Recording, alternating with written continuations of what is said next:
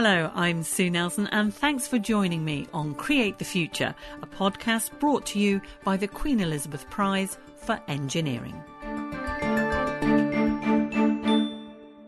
Two huge engineering achievements are being celebrated at the moment because it's been fifty years since engineers saved the day by rescuing the Apollo thirteen mission from certain disaster.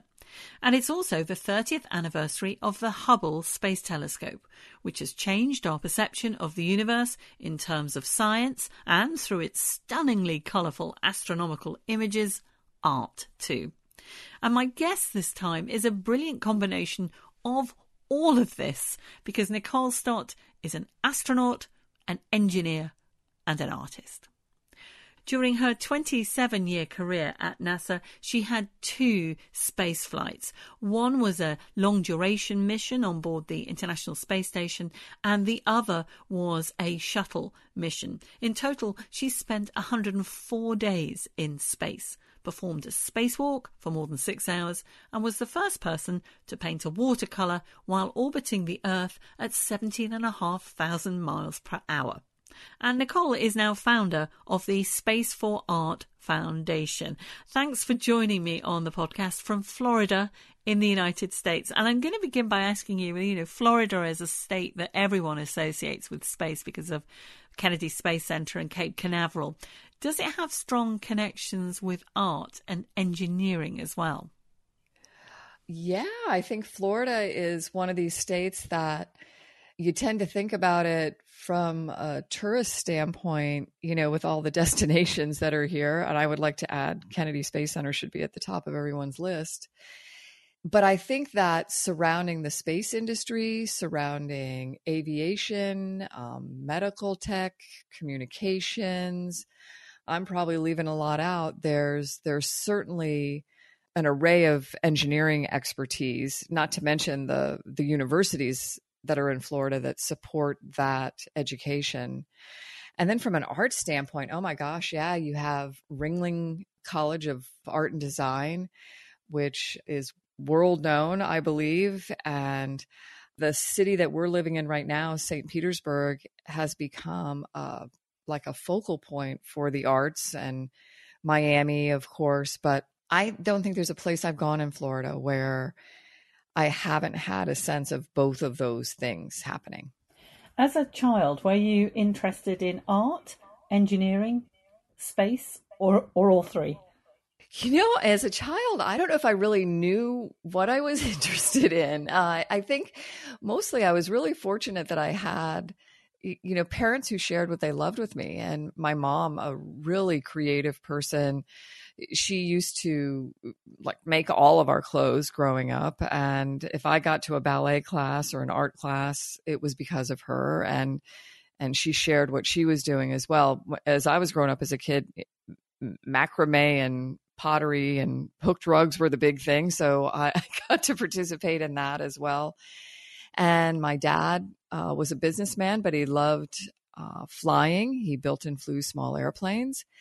And it was just part of my life. And, and I think it's later when I discovered, oh, I really like both of these things. I really enjoy art and science, art and space. And it just was, it was just part of what I did and who I was, and and very thankful for it as well. Now, you went on to study aeronautical engineering at Embry-Riddle Aeronautical University, which I have actually been to. So I, I know it's got its own runway, and there are a lot of military staff there. So did you sort of find yourself there because you wanted to learn to fly, or had you already sort of thought, oh, no, this is the direction I want to go in because I, I like planes? One of the things that really attracted me to Embry-Riddle Aeronautical University is what you just mentioned, is the fact that it sits right on uh, an airport, an international airport. And I, I was like, you know, if you want to learn how things fly, which is what a, what else attracted me to it too, is that this was a place where you could learn about how things fly. And honestly, in, in high school, I didn't even know what engineering was. I, I, I all I knew when I graduated from high school was that I wanted to know how airplanes fly. And I wanted to know, I wanted to fly them myself too. So I earned my private pilot's license. But as a career, I really wanted to know how things fly. And Embry-Riddle was the place. Uh, and it sat on an airport. And the people that were there, whether they were there for the engineering program or for the the pilot curriculum or the aviation business or all of these other things that are associated with aviation, they all had this love of flying. And, and that was, I think that was really, really important to me from the standpoint of staying engaged with school too, you know, really wanting to study and, and to get to the point where I under, understood why I, why I was there. And, you know, honestly, if you want to know how airplanes fly, why would you not want to know how rocket ships fly? That's true. So did you, had you already learnt to fly then? Had you already got your pilot's license before you went to university? I did. Before I went to university, I already had earned my pilot's license. And I did that by, uh, when I graduated from high school, I actually stayed local at the community college at the time, Saint Petersburg Junior College is what it was called. And they had this amazing program called Aviation Administration, where you could earn your private pilot's license. It was a very structured program uh, established with one of the local airports, and the curriculum was built out uh, as part of your studies. And it was the perfect place for me as a person who, in hindsight, I really don't think I was at a maturity point to go off to university yet. And it helped me develop a study habit. It helped me get ready to do the engineering classes that I was going to take. And I was able to earn my private pilot's license. That's brilliant. And and the course itself, did you come out of it thinking, this is what I want to be? Or did you come out thinking, well, this could be maybe my step towards a career in space? Well, when I left, uh, when I left university, my my goal at that point was to work for NASA at the Kennedy Space Center. And uh, at the time, um, you know, the shuttle program was going on. But while I was at university, that's when we had sadly had the Challenger accident, which delayed NASA hiring people for, for quite a while, while they got the program back up and running and ready to fly again. And um, so it was about two years after graduating from university that NASA called me um, from Kennedy. And that started off what was, I don't know, just an amazing career for me within the space shuttle program and at the start of the International Space Station program, and getting to see not only how the engineering of all that was done, but how how really uh, effectively we can work together as human beings from all different places. And this introduction to a program, the, the space station program, where, you know, fifteen countries ultimately were going to come together to make that happen. It's amazing that you had that goal so so young, because you also did a master's, didn't you, in engineering management. So did you see yourself as managing projects then, being involved in, um, obviously, in the international nature of, of, of NASA as well? That that engineering management program, the master's program, that was interesting because when I uh, when I graduated from university with my bachelor's degree in engineering, Uh, I knew at that point, I, I wasn't, there wasn't something that was like really exciting me that said, okay, Nikki, you need to go on and get your master's degree and your PhD because you just have to study and figure this thing out. I knew if I did that at that time, I'd be, I'd really just be working on the project that was of interest to a professor. And I didn't, I didn't feel strongly about doing that. So I wanted to get out. I wanted to get my hands on the work. And while I was at the Kennedy Space Center, really after first starting, probably within the first year and a half, that was when we were getting back to flight after Challenger. And the NASA management had hired this whole pool of young engineers, just straight out of college, basically. And what they saw in most most of us was that we didn't really have a lot of project management experience, first of all, because none of us had really worked before, but through our education either. Now, I was fortunate because Embry-Riddle, I think, has always been very progressive that way, and that they incorporated project management into the engineering curriculum too. So I felt like I had a little bit of an advantage. But but our director of shuttle operations saw this in, you know, largely across the pool of new engineers. And uh, this was Jay Honeycutt. He worked with uh, the University of Central Florida to put together kind of a custom master's program for all of us. Really, it was like an en- industrial engineering program. You know, how do things work? What are the logistics of how you make an engineering project happen? And we all went through that. And it was so cool because it really did. It gave, it kind of completed the package of who we were and our ability to help get space shuttles from the runway and back to the launch pad and ready to go again. Very, very interesting. At this point, you were working as an engineer at Kennedy Space Center as, a, as an operations engineer. And this was this Orbiter Processing Facility. So were you getting a huge insight into something that at that point, did you know you wanted to be an astronaut, or were you just thinking, I'm just enjoying what I'm doing and learning as much as I can? I think I, I really was, I, I can say right off the bat, I really was enjoying what I was doing. I, I mean, imagine, you know, for somebody who loves flying, uh, really wanted to know about rocket ships and how rocket ships fly. And now I was working in this hangar. At that point, it's like a big hangar. The Orbiter Processing Facility is this big hangar where the orbiter part of the space shuttle, you know, the part that looks like the airplane, is taken care of and where it's prepped and gotten ready to to fly to space. And I was in this facility with with all the other engineers and the technicians that were doing the hands-on work and the other managers that were making it happen. And literally I could touch the thing. And that was, that was awesome. And I wanted to know as much as I could about that vehicle and how we got it ready to go to space and what it did in space, all of those things. Uh, but it was a while, it was really a while before I thought about astronaut as something other than what other special people get to do. I mean, that's the way I always of- thought about astronaut. I was very excited about this, this job, astronaut. I dreamed about it, but it really didn't seem real to me. I, I guess I second guessed myself or didn't have the confidence to think, ooh, Nikki, you know, you could apply for that as well. And uh, it took a while. Because you've worked in, in, in, in a number of different areas as well. I, I mean, they're fascinating just in their name. Shuttle Flow Director for, for Endeavour, Orbiter Project Engineer for Columbia, NASA Convoy Commander for Space Shuttle Landings. I mean, they're the most incredible titles.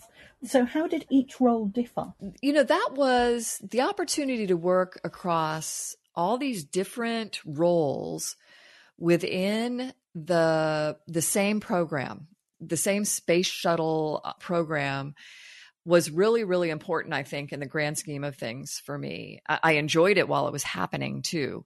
You know, I did. I had that job where I started out as a young engineer in the Orbiter Processing Facility as, I don't know what we called each other, vehicle engineers or something, and then moved on to have a role a little bit more in the management of it. And then ultimately as flow director for Endeavour, which So I worked side by side with the contractor lead for making sure the space shuttle was ready to launch.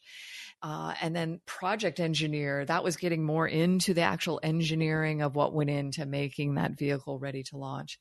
And then you mentioned the orbiter, the or the shuttle, I can't remember, we call it convoy commander. That was such a cool job because that was like physically out on the runway with the whole convoy or group of people that are waiting there for the space shuttle to land.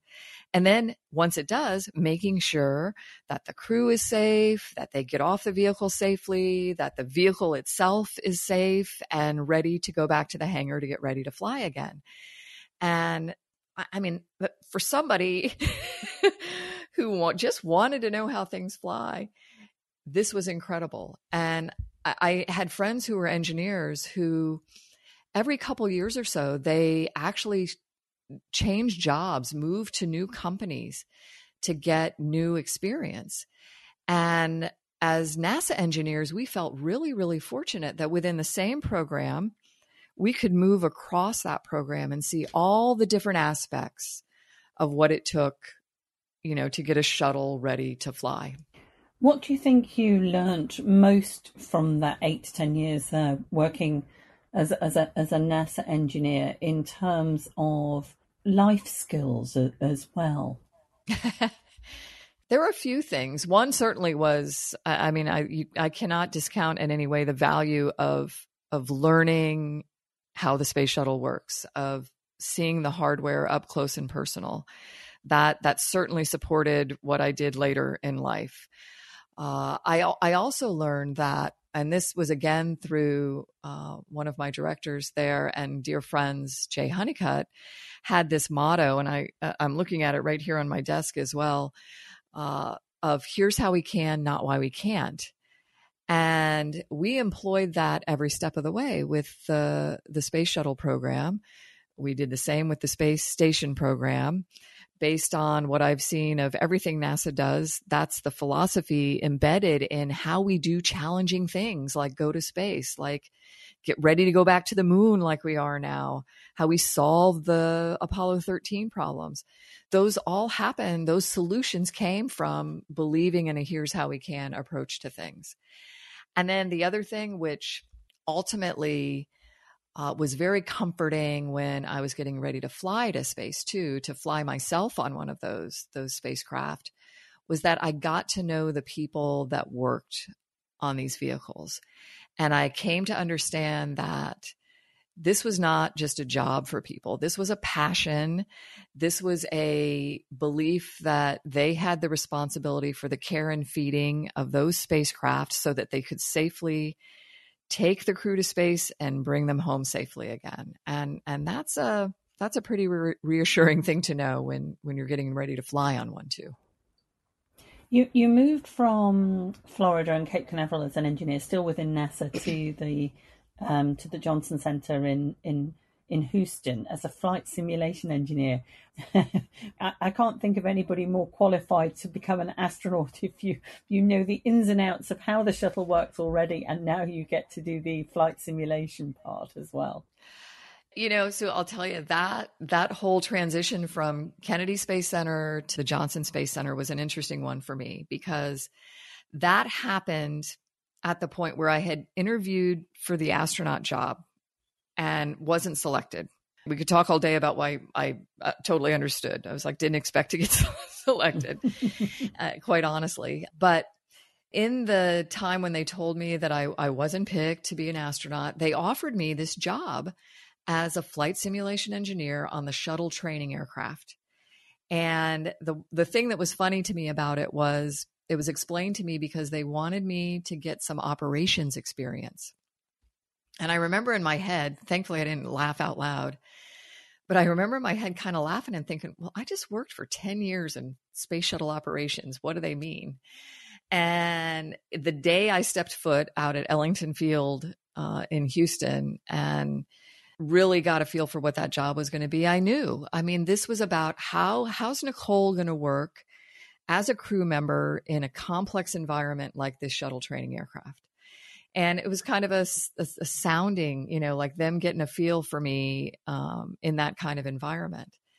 And for a person who, you know, loves flying, to now be able to combine this love of space and the the engineering role I had as a NASA engineer, and then be able to sit center seat between an astronaut and an instructor as that astronaut learns how to land the space shuttle, I didn't think it could get any better. It sounds as if you were being mentored as well, you know, that they obviously saw all this potential in you and were sort of guiding you towards what you wanted to eventually do, is go on to become an astronaut.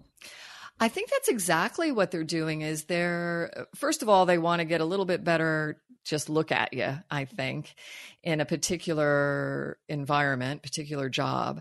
And secondly, I think there is there is certainly a mentorship uh, aspect of it, because everybody that I came into that job uh, who who worked there already, who had the experience and was going to train me, they were absolutely mentoring me. They knew also that I was there as a person that the astronaut office was considering. And um, and there were people that were flying those airplanes that had been astronauts and were now had come back to this job because it was so incredible. So I think also was a platform that made it possible for astronauts to fly and get home safely. You know, they had to know how to land this vehicle, that you couldn't go out and fly the space shuttle to learn how to fly the space shuttle. You had to do it in other ways. And to be part of that was just incredible. But yeah, I felt like everybody from my my colleagues that were my peers to the the managers and the senior pilots in that office were mentoring me in some way. And I had actually felt that every step of the way with, with most of the people that I worked with and had as, you know, we call them bosses, as our, our bosses or supervisors along the way. There's very much that spirit within the NASA community. So how did you feel when you got the astronaut job after having applied and not got through the first time? Well, I, I had applied that first time and didn't get selected. Was very fortunate to have that shuttle training aircraft job for, for two years. And I'll tell you, every step of the way with the jobs I had at NASA, I look back now and I'm like, yeah, I could have done that one for a really long time. I could have been a, a flight engineer on that airplane for a really long time. It would have been something I'd been happy doing as a long-term career. When I got selected the second time around, again, it was a surprise to me because honestly, the people that you show up at Johnson Space Center with, this group of people that they're interviewing at the same time, it, it's incredible. I looked around and I, I was like, it, I basically just enjoy it, Nikki. You don't, you know, you don't really stand a chance against these people that are working on the cutting edge of of these areas in, in science and technology, and um, enjoy meeting them, enjoy the process of experiencing all this. And, uh, and I think that's part of the attitude you have to have, is that, that that's part of the whole becoming an astronaut, is experiencing the selection process as well, and getting a better understanding of how you're going to deal with that too. The disappointment the first time of not getting it was, was, was disappointment, but was, there was always a kind of an expectation of that too. And not that I was talking myself out of believing I should be able to do it, but just knowing that it was a really, really slim chance.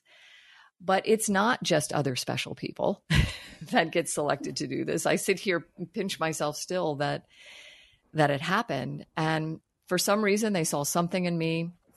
Maybe it was that job that I did as uh, the flight engineer, but I'm very thankful that they did. And I thank every one of the mentors along the way when I see them now that encouraged me to pick up that pen and fill out at the application. You had quite a wait for your first mission, nine years. What, how did you cope with that period of, of, of waiting? Obviously there's amazing training going on, but there must come a point where the training must be more to keep your skills fresh rather than learn something new. Well, in that nine years, sadly, the, the reason that my class, and actually the class before me, why it took so much longer for us to get our first flights was that three years into being selected, we sadly had the Columbia accident. And, you know, that took us down for another couple years. But, you know, I I felt like flying in space was always going to be this bonus, this this thing that might happen. You know, there's never any guarantee that even if you're selected as an astronaut, that you'll get to fly in space. It's very rare that people don't, but but there are reasons like having a, an accident that could keep you from doing that. Um, and I I had worked for NASA already. I really felt like what I was doing and the job I had was, was this really cool extension of the engineering role I already had with NASA. And it allowed me, again, to see totally new and different aspects of how we get human beings to space. It allowed me to participate in that in a much more active way as a CAPCOM in Mission Control Center, speaking to and supporting the crew members that were in space, uh, training myself uh, in preparation to go, but also training so that I could help develop procedures for the people that were already flying in space. And then working on programs that were beyond what we were already doing, you know, the future programs. How are we going to go back to the moon? When we go go to Mars, what are we going to do? What do we need to be considering? You know, and primarily from the, you know, the human in the loop aspect. But that's a pretty cool thing to get to do. And on top of it, you know, astronaut training is on its own in preparation for going to space really, really awesome. But the things you get to do as as part of astronaut training are, uh, I think about them every day still. You, you know, get in the big white suit and go into this ginormous swimming pool and prepare to do a spacewalk. Go into a dome with video all around you and a mock-up of the cupola module of the of the station and fly the robotic arm. Um, fly in those T thirty-eight jets to to stay trained in a complex vehicle. I mean, that's... that's okay. And uh, at the nine years, it was worth the wait. I'd love to do that. Yeah. Just listening to you describe it, I just think, oh, I mean, when it came to your first flight, was the fact that you had spent all this time as an engineer, knowing the shuttle inside out, did that make the launch more comforting in terms of, I, I know this machine, I know what... Or did it make it worse in as much as a bit like a doctor? You sort of think, I know what could go wrong. I know this could happen. Uh, well, I think by the point, you know, the time where you get to strap in and fly, um, regardless of whether you'd worked as an engineer at the Kennedy Space Center or not, you you understand the risk associated with, you know, strapping into a vehicle that's going to create seven million pounds of thrust underneath you, exploding thrust underneath you. You understand that. You also understand, though, that the people that have come together to make that happen all want it to work, and they are doing their best to make it work. And you, you've seen that, the kind of the inner workings of that going on, too. So that's a good feeling. I think the thing that really was kind of additive in a positive way for me was those personal relationships I had established through my time at Kennedy Space Center and Johnson Space Center with, and I would say across NASA, actually, with the people who honestly feel like the care and feeding of those spacecraft is their responsibility. And that is, that is a comforting feeling. And so when I strapped in, it wasn't a, it wasn't a fear. It was an anxiousness. It was a, okay, I've trained for so long for this. How's it going to feel? I, I'm so looking forward to getting to that space station, to getting to space and doing the work that I know is ultimately about improving life on Earth. And I can tell you, I don't think you strap onto a rocket like that unless you believe in the work you're going to do when you get to space. Uh, and that was the big thing for me um, in all of it, I think. I'm sure you've been asked this loads of times, but what for you is that the thing that at night when you're about to go to sleep, and if you have a memory of your time in space, what is that moment that flashes into your mind, specific moment? Well, that moment I would be floating, first of all. And I think really it's the glow of Earth out the window. Um, the opportunity to appreciate who and where we all are in space together from that very special vantage point. You know, and then it doesn't stop there. It's it's a reflection on what that, you know, stunning planet really means, uh, what I learned from it. And, you know, it, it's like any story, I think. The the simple truths are the ones I think are the most impactful. And for me, there were three simple lessons that came from experiencing that. And it was that, you know, we live on a planet. We don't think about that often. You know, we're all earthlings, and the only border that matters is that thin blue line of atmosphere that blankets and protects us all. And every night I go to sleep, when I think about that, I'm like, I am a crew member on Spaceship Earth. I am not a passenger. I am a crew member. And I want everyone else on this planet to feel the same way. And what were the other things that, that the lessons that you sort of took from that? Well, I think based on this whole idea of planet Earthling, thin blue line, um, it's that, um, you know, when you see the planet in space like that, and, and honestly, I don't think you have to go to space to appreciate this same thing. I, I think a lot of what we're going through right now is um, can can get you feeling the same way, is that there is absolutely nothing that goes on down here that isn't connected in some way to everything else. And you see that. It's like the planet comes alive when you look at it through the window of a of a spaceship. And, you know, everything from the way lightning storms trickle across, you know, from one place and completely wrap around the Earth, looking like like neurons firing in the brain of the planet. I mean, that that was kind of the signal to me that, wow, everything about everything down here is connected in some way.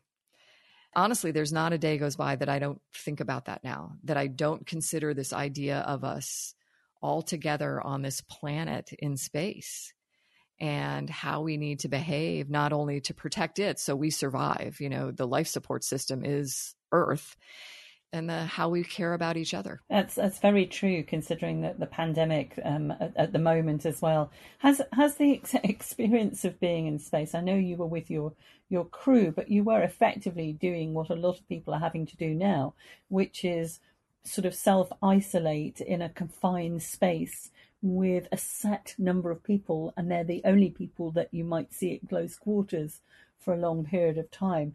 Has that, has that sort of, um, does this make self-isolation during a pandemic a piece of cake for you? I don't know if self-isolation during a pandemic is piece of cake for anyone, honestly. No, um, I, I do. And, and, you know, and we're all, you know, we all are struggling with this in one way or another. And I I feel very fortunate, you know, this, the situation that I'm in, but I know that is not the same for everyone. And I, I really appreciate that. Um, I do think I, I find myself reflecting on the, the spaceflight experience, though, and trying to employ perhaps some of those, the ways that we worked there together in, you know, in a spaceship to how we're living. I say we're, my husband and my son and I are living together um, now in much closer quarters than we had before. You know, everything from establishing some kind of structure for your day. You know, NASA does that very nicely for us. We have our day managed down to five-minute increments. Uh, I'm not doing that here, but um, a, a structure is good. Um, getting out of my pajamas is is kind of a key starting point where, you know, I could very easily stay in them all day long, but in, I think psychologically that doesn't allow us to, you know, recognize these different parts of our day and how um, we could, should kind of be sectioning that off too and paying attention to not just working, but living as well. And, you know, I had the opportunity to paint in space. If you weren't a photographer before you got to space, you become one.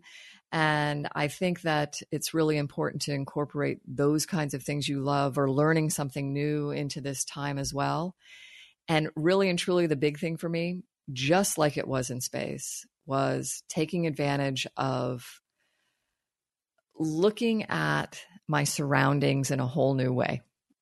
And I look through the window now of my home and the place where I work, and I appreciate the hibiscus bush outside a little bit differently and the way the bees and the butterflies are there. And Uh, and I think all of us have the opportunity to do that. And we should get out in it as much as we can.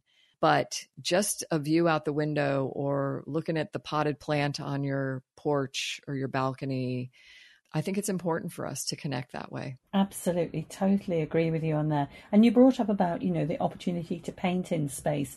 What made you take Uh, particularly watercolors, uh, which you would think, well, if you have to add water to watercolors and everything's floating, I, I that wouldn't be my first choice of, of, of paint. You know, that's funny because, yeah, watercolors, I think, and everything does float. And that's the that's the challenge in everything in space, is that everything, including you, does float. So you got to keep really good track of your stuff. In the end, though, watercolors was more about what I was allowed to take if I wanted to paint in space versus whether I was better at painting with watercolors than another medium. And it's because the, the watercolors were uh, not toxic and they would be really easy to clean up. And uh, imagine if you had acrylic paints in whatever form, you'd have to have multiple brushes. It would be really difficult to clean things up. In the end, it was so much fun. I, I don't think I would have thought to bring it on my own, though. I, I was encouraged by one of my ground support people who, uh, Mary Jane Anderson, who is the person who was helping me get all of the stuff that I'm allowed to take to space uh, together. And she reminded me that I'd be living there, not just working there, and that I should consider bringing something that I enjoy doing down here on Earth with me.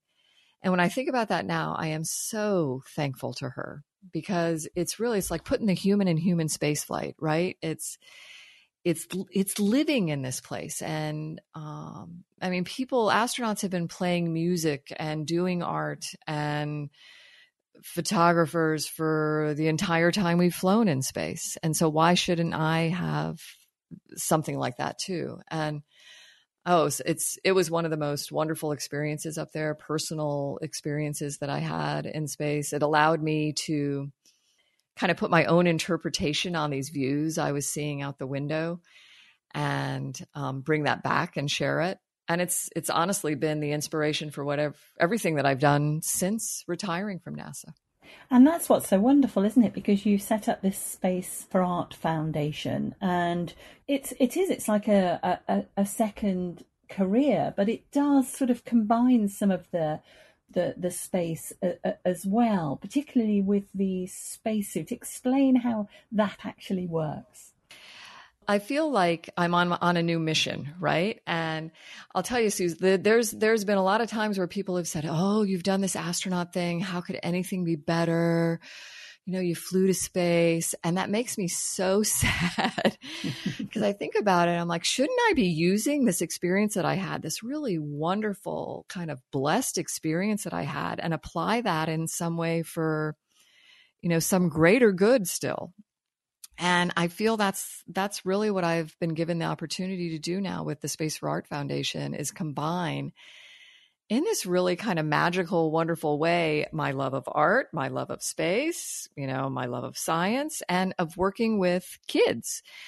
And in the, the simplest terms, the Space for Art Foundation is really about space-themed art therapy projects. We work with kids in hospitals and refugee centers around the world and bring them this inspiration of space exploration, which allows them, I mean, it's really cool to watch. And this isn't just with kids, adults have this happen too, but watch them just transcend a not so good experience and think about their futures and imagine themselves in space, or imagine what that would be like and how they, they could do something creative and meaningful with their future. And that's all while they're painting some space-themed thing that's going to get incorporated into an art spacesuit or other, you know, global community art project. And it's been very, very therapeutic for me as well to see how this this can happen. And it makes me believe that that we really can behave like Earthlings, like crew members on Spaceship Earth, and all come together for some greater good uh, mission. Well, I've been following on, on Twitter some of these, what, looking at some of the artwork that children across the world are contributing, and you often get their artwork put onto fabrics that's made as part of the, the suit. And um, I love the fact that when we worked together for a, for a radio program in, and we met for the first time in in Florida, I, I got to see one of your art spacesuits. And they're glorious things, and they're made by the same company that made the Apollo spacesuits and, and made your spacesuits, I, I assume, as well. So it's a lovely combination of where we started, really, isn't it? Space, engineering, and art. And you love STEAM. You always think you should, you should put the A into STEM. You know, I am so I'm so thankful you got to see uh, one of these suits too, and I hope you'll see another. And so do I. Because the art, the project we have going on now, um, our partner, I, I L C Dover, who, as you mentioned, yes, incredible company that has been creating our spacesuits, engineering, um, new designs and upgrades to these suits uh, since the Apollo days. And yes, I, I did my spacewalk in one too, very thankful to them. They have every step of the way volunteered with us and quilted together these children's artwork into these, I love the word glorious that you use, glorious suits. And uh, and they bring joy. It's so cool to see people's reactions to these suits. And that includes astronauts who all of us wish that that I L C could build our suits that we use in space this way too. Um, there are technical engineering reasons why that can't happen right now, but but we're all hopeful. But they are. The, the suit that you saw, oh my gosh, children from forty-five countries participated in the creation of that suit. And the project, the artwork that you see on Twitter and uh, other social media now that's coming in from kids around the world, we've invited children from all over the world now, not just in hospitals and refugee centers, because we're all isolated in, in a way now. We all, I think, need to understand our connection to everyone else. And so we have kids from all over the world. We're hoping for every country uh, that will get to every country and kids will get to participate in a spacesuit called Beyond. And uh, the whole theme is just to get kids thinking about Earth, our home as a planet in space, and and that we're part of something bigger. So look forward to that happening too. So do I. So maybe the future that um, you would encourage more engineers to not let go of their interest in, in art or whatever it might be. I would absolutely. I think, in fact, I I honestly believe that more than not, uh, within the engineering community, within the technical community, quite honestly, as a whole, there are, are very creative people there, most of whom have some artistic outlet. Uh, I, I look across my astronaut colleagues and my mission control team colleagues and all of the technical support that that we have as part of the, the space community. And the majority of those people, it might be hidden. They might not be bringing it out in the open often. And I don't know why. I encourage them to do that. And we've actually done some art exhibits where we've brought these technical people together and displayed their artwork. Most have something going on.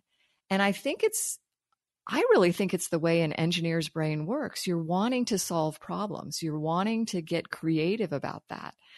And and art is just another way, art in the kind of true sense of art is another way of communicating complex things. And we've been doing that in science forever. Hubble Space Telescope, really beautiful example of how this um, intersection between science and art helps best tell the story of the science that we're finding. Absolutely. And and it actually bridges that perfectly, doesn't it? The the artistic interpretation of something that couldn't happen without engineering and science and space. Yeah, absolutely. Nicole Stott, thank you so much for joining me on the Queen Elizabeth Prize for Engineering's Create the Future podcast. Thank you, Sue.